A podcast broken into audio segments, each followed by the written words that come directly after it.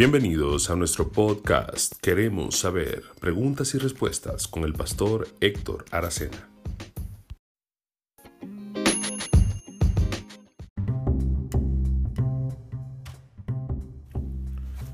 Hola, ¿qué tal? ¿Cómo estás? Muchas gracias por sintonizarnos en el día de hoy. Para nosotros es un placer poder entrar en contacto con ustedes a través de esta nueva plataforma. Queremos saber nuestro podcast de preguntas y respuestas, a través del cual queremos aclarar algunas dudas que puedan existir acerca de la palabra de Dios.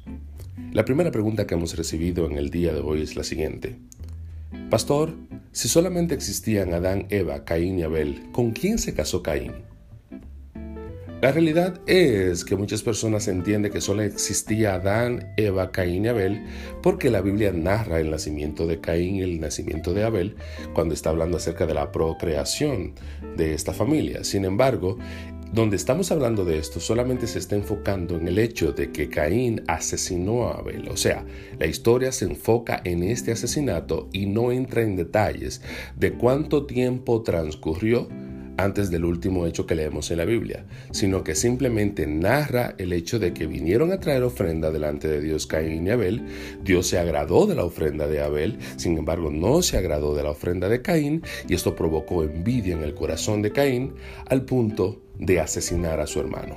Este es el hecho que se está narrando en esta historia, lo cual no significa necesariamente que estamos hablando de que sucedió al otro día del hecho anterior del que nos habla el libro de Génesis, sino que transcurrió el tiempo y luego de que ya había muchas personas en el mundo, a ese nivel, a ese nivel de, tiempo transcurrido, entonces es cuando sucede el asesinato de Caín sobre Abel. Usted dirá, pero eran jovencitos, no necesariamente, recuerde que en aquel entonces la gente vivía por mucho tiempo, estamos hablando de cientos de años, y no necesariamente estamos hablando que ellos eran adolescentes o eran jovencitos, sino que pudo haber pasado bastante tiempo antes de que esto sucediera. O sea, que cuando estamos narrando una historia en específico no entramos en detalles aleatorios o en cosas triviales que rodean esa historia. Por ejemplo, si yo te preguntara acerca del patricio Juan Pablo Duarte o del padre de la patria de los Estados Unidos, George Washington, ¿tenían ellos primos hermanos, tíos, tenían vecinos?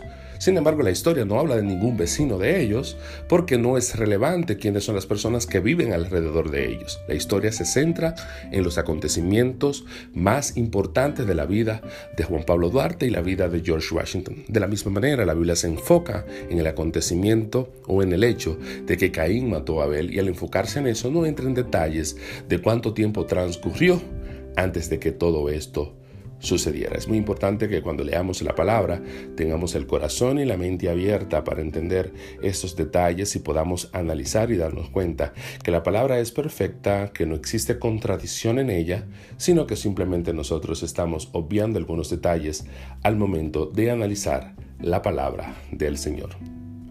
Muchísimas gracias por estar en sintonía con nosotros en el día de hoy.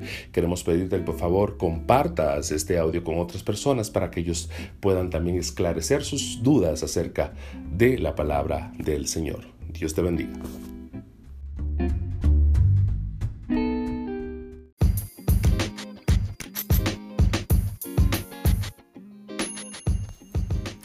Esta es una producción de Torrente de Ideas para Queremos Saber. Te invitamos a que nos sigas también en YouTube, nuestro canal Torrente de Ideas.